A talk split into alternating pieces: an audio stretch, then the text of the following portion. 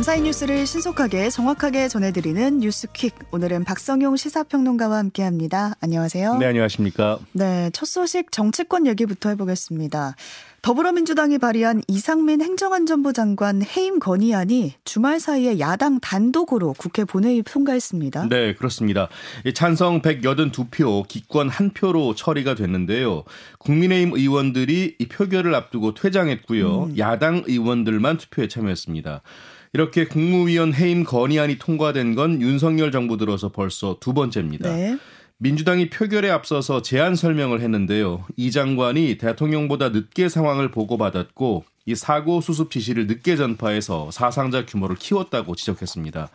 또 사고 이후에는 책임을 회피하는 언행을 계속해서 음. 유족과 국민의 분노를 일으켰다고 했고요. 해임 거리한 처리가 불가피한 선택이었다라고 강조했습니다. 네, 국민의힘과 대통령실은 어떤 입장 보이고 있나요? 네. 먼저 국민의힘은 민주당이 국정조사를 통한 진실 규명도 하기 전에 책임자 처벌부터 추진하고 있다고 비판했습니다. 그러면서 이재명 민주당 대표에 쏠린 관심을 돌리고 방탄국회를 하려는 의도가 아니냐고 따져 물었습니다.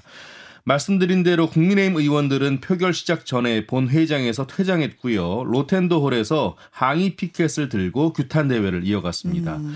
아, 물론 장관 해임 건의안은 구, 법적 구속력이 없어서 이 대통령이 거부할 수 있는데요.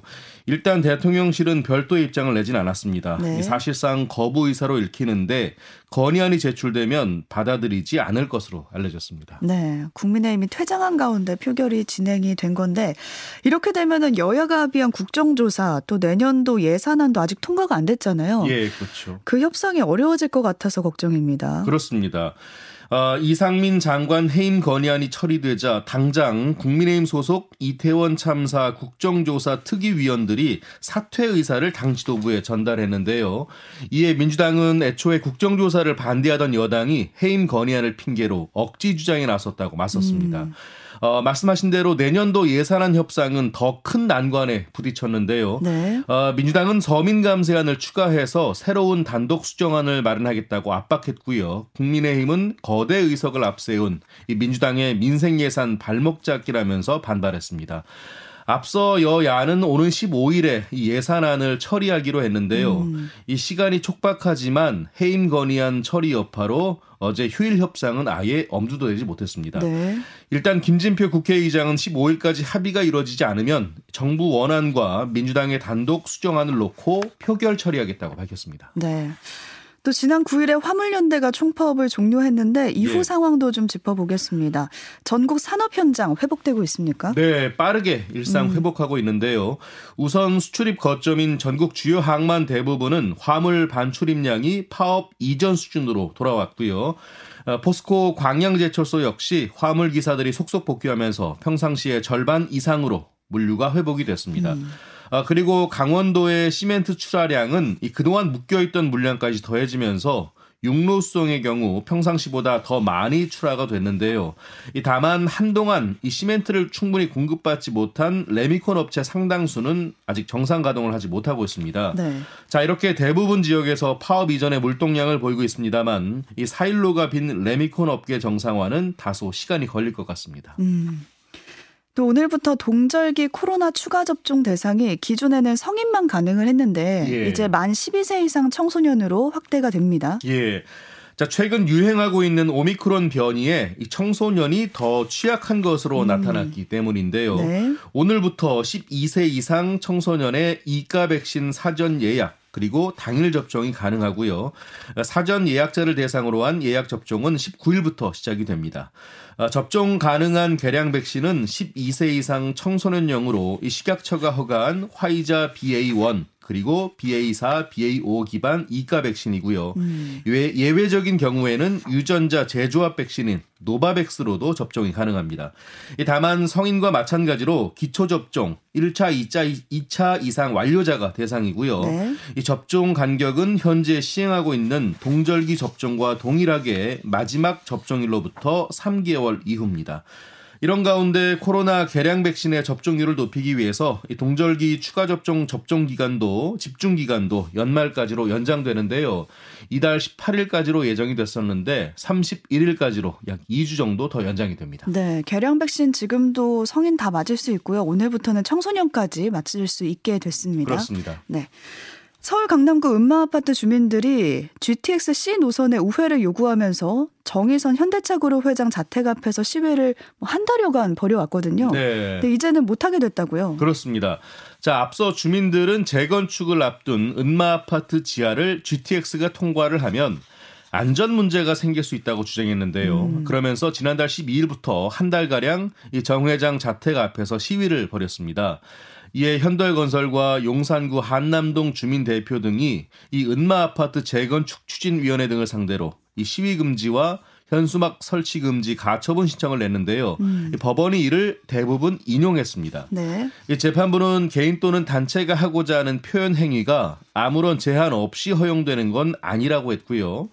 평온이 고도로 보장될 필요가 있는 개인의 주거지 부근에서 시위하는 건 사회적 상당성이 부족한 행위라고 지적했습니다. 아울러 구체적으로도 조치하도록 했는데요. 네. 이 재건축 추진위가 정 회장 자택 100m 이내에서 마이크와 확성기 등을 사용해서 이 정 회장의 명예를 훼손하는 모욕적 발언이나 비슷한 내용의 방송을 하지 못하도록 했습니다. 음. 또 GTX 우회 관련 주장 등이 담긴 현수막과 유인물을 부착 게시해서도 안 된다고 결정을 했습니다. 네. 지난 토요일에는 또 안타까운 일도 있었는데요. 인천대교 갓길에서 30대 남성이 다리, 다리 아래로 투신을 한 건데 구조가 예. 되긴 했지만 중상을 입었습니다. 네, 그렇습니다. 음. 아, 그제 오전 인천시 중구 인천대교 위에서 한 남성이 다리 아래로 떨어졌다는 신고가 인천 해경에 접수가 됐는데요. 네. 인천대교 상황실이 CCTV 카메라로 이 남성을 포착하고 해경에 신고한 겁니다. 구조대를 투입한 해경은 20분 만에 인근 해상에서 30대 남성 A씨를 구조했는데요. 당시 A씨는 중상을 입어서 호흡과 의식이 미약한 상태였다고 합니다. 음. A 씨는 당장 인근 병원으로 옮겨져서 현재 치료를 받고 있는데요. 영종도 방면 도로 갓길에 승용차를 세우고 다리 아래로 투신한 것으로 알려졌습니다. 네, 이 지역에서 상당히 많이 이런 사건이 일어나는 것 같아요. 예, 그렇습니다. 음. 자, 아시다시피 인천대교는 영종도와 송도 국제도시를 잇는 21.4km 길이의 국내 최장 교량인데요. 네. 자, 그런데 2009년 개통 이후 투신 사고가 지속해서 발생을 음. 하고 있습니다. 올해만 무려 20여 건의 사고가 있었는데 어, 최근 그래서 투신 방지용 드럼통 1,500개가 갓길에 설치가 됐는데요. 그래도 실효성이 떨어진다는 지적이 나오고 있습니다. 네, 너무 임시 방편이 아닌가라는 지적도 있던데 어떻게 될지 좀 봐야겠습니다. 예.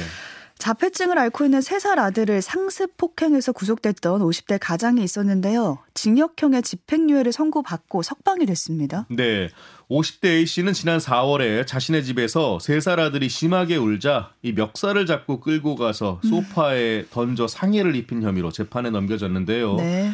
앞서 지난해 10월에는 자신의 집에서 효자손으로 얼굴과 엉덩이 등을 다섯 차례 때린 혐의도 받고 있습니다. 이 조사 결과 3살 아들은 의사를 표현할 때마다 주로 울음을 내보인 것으로 확인이 됐는데요. 하지만 A씨는 훈육의 목적이었다면서 폭행 사실은 없다라고 부인을 음. 했습니다. 이 춘천지방법원은 A씨에게 징역 2년에 집행유예 4년을 선고하고 일단 석방했는데요. 다만 보호관찰 3년과 아동 관련 기관 3년간 취업 제한, 320시간의 사회봉사, 또 40시간의 아동학대 치료 강의 수강을 명령했습니다. 네. 이 재판 과정에서 결혼 이민자인 A 씨의 아내 역시 남편에게 유리한 취지로 진술을 했는데요. 어, 일단 재판부는 무엇보다 남편의 구속에 따른 생계 유지에 음. 곤란한 상황 등을 고려해서 판단한 것으로 보입니다. 네, 또 이런 일도 있었습니다. 50대 남성이 80대 노인을 농기구로 때려서 실명을 시켰는데 징역 4년이 선고됐습니다. 네, 그렇습니다.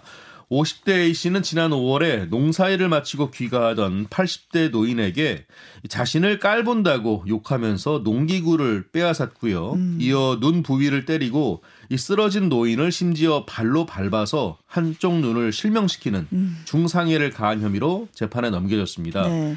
이 서울 고등법원은 A씨가 낸 항소를 기각하고 원심과 같은 징역 4년의 실형을 선고했는데요. 앞서 1심 재판부에서는 이 피해 보상도 전혀 이뤄지지 않았고 피해자와 그 가족들이 엄벌을 원하는 점 또 폭력 행위로 여러 차례 벌금형 처벌을 받은 적이 있는 점을 고려해서 실형을 선고했는데 이 항소심 재판부도 이를 유지한 겁니다. 이 재판 당시 A 씨는 농기구를 빼앗아 내리신 적이 없다고 부인 했는데요. 하지만 재판부는 이 진술의 일관성이 없는 점 등을 근거로 해서 주장을 받아들이지 않았고요. A 씨의 심신 장애 주장 역시 이 범행에 영향을 미쳤다기 보기 어렵다면서 인정하지 않았습니다. 네, 결국 징역 4년이 선고됐습니다. 비번이던 소방관이 이제 집에 있다가 자신이 사는 아파트 고층에서 솟아오른 연기를 목격을 한 거예요. 예. 그리고 가서 빠르게 대처하는 일이 있었습니다. 네, 그렇습니다. 이 서울 소방 성파 소방서 구조대 소속 이상윤 소방교는요. 이 지난 6일 새벽 이 자택인 경기도 하남시 한 아파트에서 분리수거를 하다가 음. 한 집에서 피어오르는 연기를 발견했습니다. 그러니까 쉬는 날 분리수거를 하러 갔는데 연기가 나는 걸 발견한 거예요. 그렇습니다. 자, 일단 이 소방교는 119에 신고하고 관리사무소에 대피 방송을 요청한 뒤에 이 연기가 나온 것으로 추측되는 16층으로 뛰어 올라갔고요. 그런데 이 집주인은 여기가 아니다라고 말을 했다고 합니다. 어. 어, 집안 내부에는 일단 특이 사항이 없었지만 이 소방교는 이 안방 베란다 안쪽에서 불이 났을 가능성을 의심했고요. 집주인에게 안방 베란다와 방화문 건너편을 살펴봐 달라고 당부한 뒤에 17층과 18층으로 올라가서 주민들을 대피시켰습니다. 그러니까 집주인도 불이 난지 모르고 있었네요. 그렇습니다. 또 이 소방교는요, 집에 있던 같은 소방관인 아내에게 밖으로 나가서 불이 난 위치를 다시 확인해 달라고 했고요. 역시 주민들의 빠른 대피를 도왔다고 합니다. 당시 이 소방교는 소방서와 통화하면서 상황을 구체적으로 알렸고요. 도착한 하남 소방서와 함께 현장도 정리했습니다. 음. 그러니까 큰 불이 될 뻔한 상황을 막은 겁니다. 네, 근무선 기분이시긴 하겠지만은 덕분에 아주 큰 불을 막을 수 있었습니다. 그렇습니다. 외교부 제동으로 국민훈장 서운이 취소된 일제 강제동원 피해자 양금덕 할머니에게 시민들이 마음을 담아서 시민 훈장을 수여했습니다. 네. 일제 강제동원 피해자인 양금덕 할머니는 30년간 일제 피해자 권리회복 운동에 기여해온 공로로 이 국민훈장 모란장에 해당하는 2022 대한민국 인권상 대상자로 이름을 올렸는데요. 네. 하지만 최근 외교부의 제동으로 이 서운이 취소가 됐습니다. 이에 시민 모임이 평소에 양할머니의 투쟁을 함께 지켜봐온 사람들의 뜻을 모아서 이 자체적으로 인권상을 만들었는데요. 일제 강제동원 시민 모임이 어제 이금주 태평양 전쟁 희생자 광주 유족회장의 별세 일주기 추모식에서 양할머니에게 우리들의 인권상을 시상했습니다. 음. 양할머니는 큰 상을 주셔서 감사하다고 했고요. 인정해줘서 고맙다.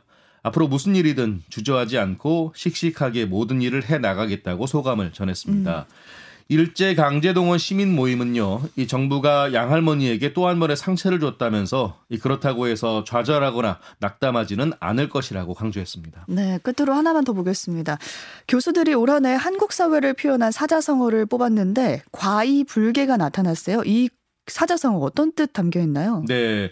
이 과이불개는 노노의 위령 공편에서 처음 등장하는데요. 음. 이 공자는 과이불개, 시위 과의, 즉 잘못하고도 고치지 않는 것 이것을 잘못이라 한다라고 했습니다. 네. 어, 그리고 과이불개는 조선왕조실록 연산군 일기에도 나오는데요.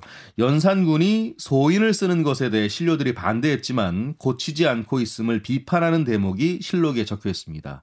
이 교수신문은 전국 대학 교수 900여 명을 대상으로 설문조사한 결과 이 과이불개가 50.9%로 1위를 차지했다고 밝혔습니다. 네. 또 어린이집도 유치원처럼 교육청이 관리하고 감독하는 방안이 추진된 다. 이 소식도 들어와 있는데요. 끝으로 전해드리면서 박성용 시사평론가와는 여기서 인사드리겠습니다. 오늘 고생 많으셨습니다 고맙습니다. 고맙습니다.